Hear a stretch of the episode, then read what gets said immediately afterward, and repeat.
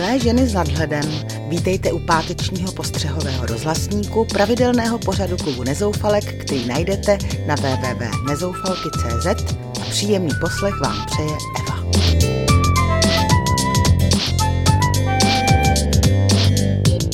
Je po svátcích a my se probouzíme do všedních dní. Jaké budou? Možná trochu jiné protože nás před svátky zabolila srdce. Možná se díky tomu začneme trochu štítit konzumu, možná začneme pohrdat bulvárem a možná začneme víc toužit po lásce. Možná. Přestože by podle průzkumů většině našich občanů nevadilo, kdyby stejně jako u našich sousedů v Německu, Rakousku či Polsku byly obchodní řetězce přes vánoční svátky zavřené, v Česku bylo otevřeno. Prý pro blaho zákazníků, tvrdí manažeři tuzemských poboček.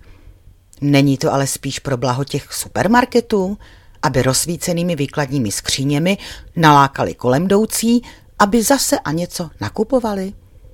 Jistě se jim to podařilo, protože krize nekrize, nakupujeme jak o život, šmejdění z košíky kolem regálu je naším oblíbeným národním sportem. Ale kdyby se prostě všechno zavřelo, třeba by se o svácích lidi víc družili, navštěvovali se nebo jen tak procházeli na čerstvém vzduchu. Naštěstí z naší ankety vyplývá, že my nezoufalky jsme rozumné. Naprostá většina z vás si vánoční atmosféru užívala na vánočních trzích a dala tak přednost klidu před čílenstvím obchodácích. Jistě to tak bylo i během svátků.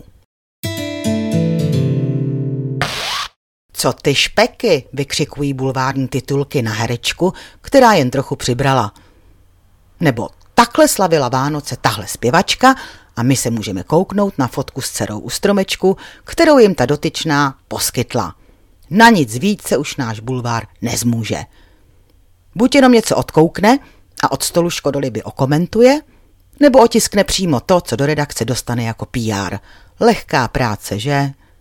Kde je skutečné poslání bulvární novinařiny, ať už si o něm myslíme, co chceme, přinášet šokující novinky ze světa slavných lidí? Kde jsou čeští paparaciové?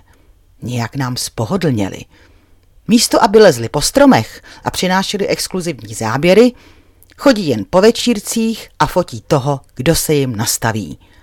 Zřejmě se zbaběle bojí do situací, kdyby od zaskočených celebrit mohli třeba dostat na budku. Radši si v pohodlíčku restaurací nad skleničkou povídají jen s těmi, kteří se rádi vyhřívají na stránkách jejich plátků. A tak vidíme pořád stejné, už okoukané tváře a je to fakt nuda.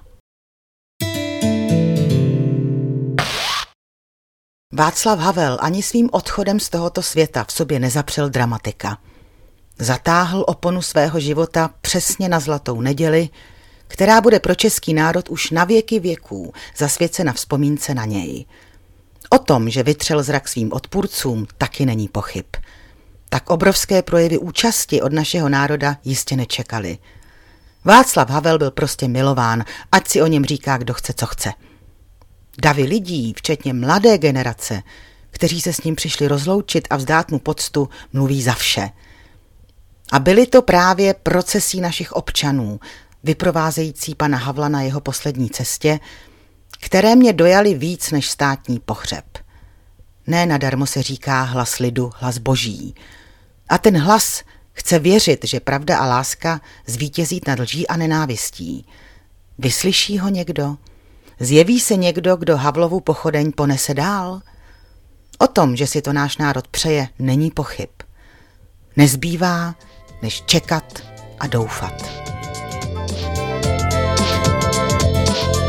To je pro dnešek vše, přeji vám příjemné vykročení do nového roku a budu se na vás zase těšit, ať už v lepších nebo horších časech.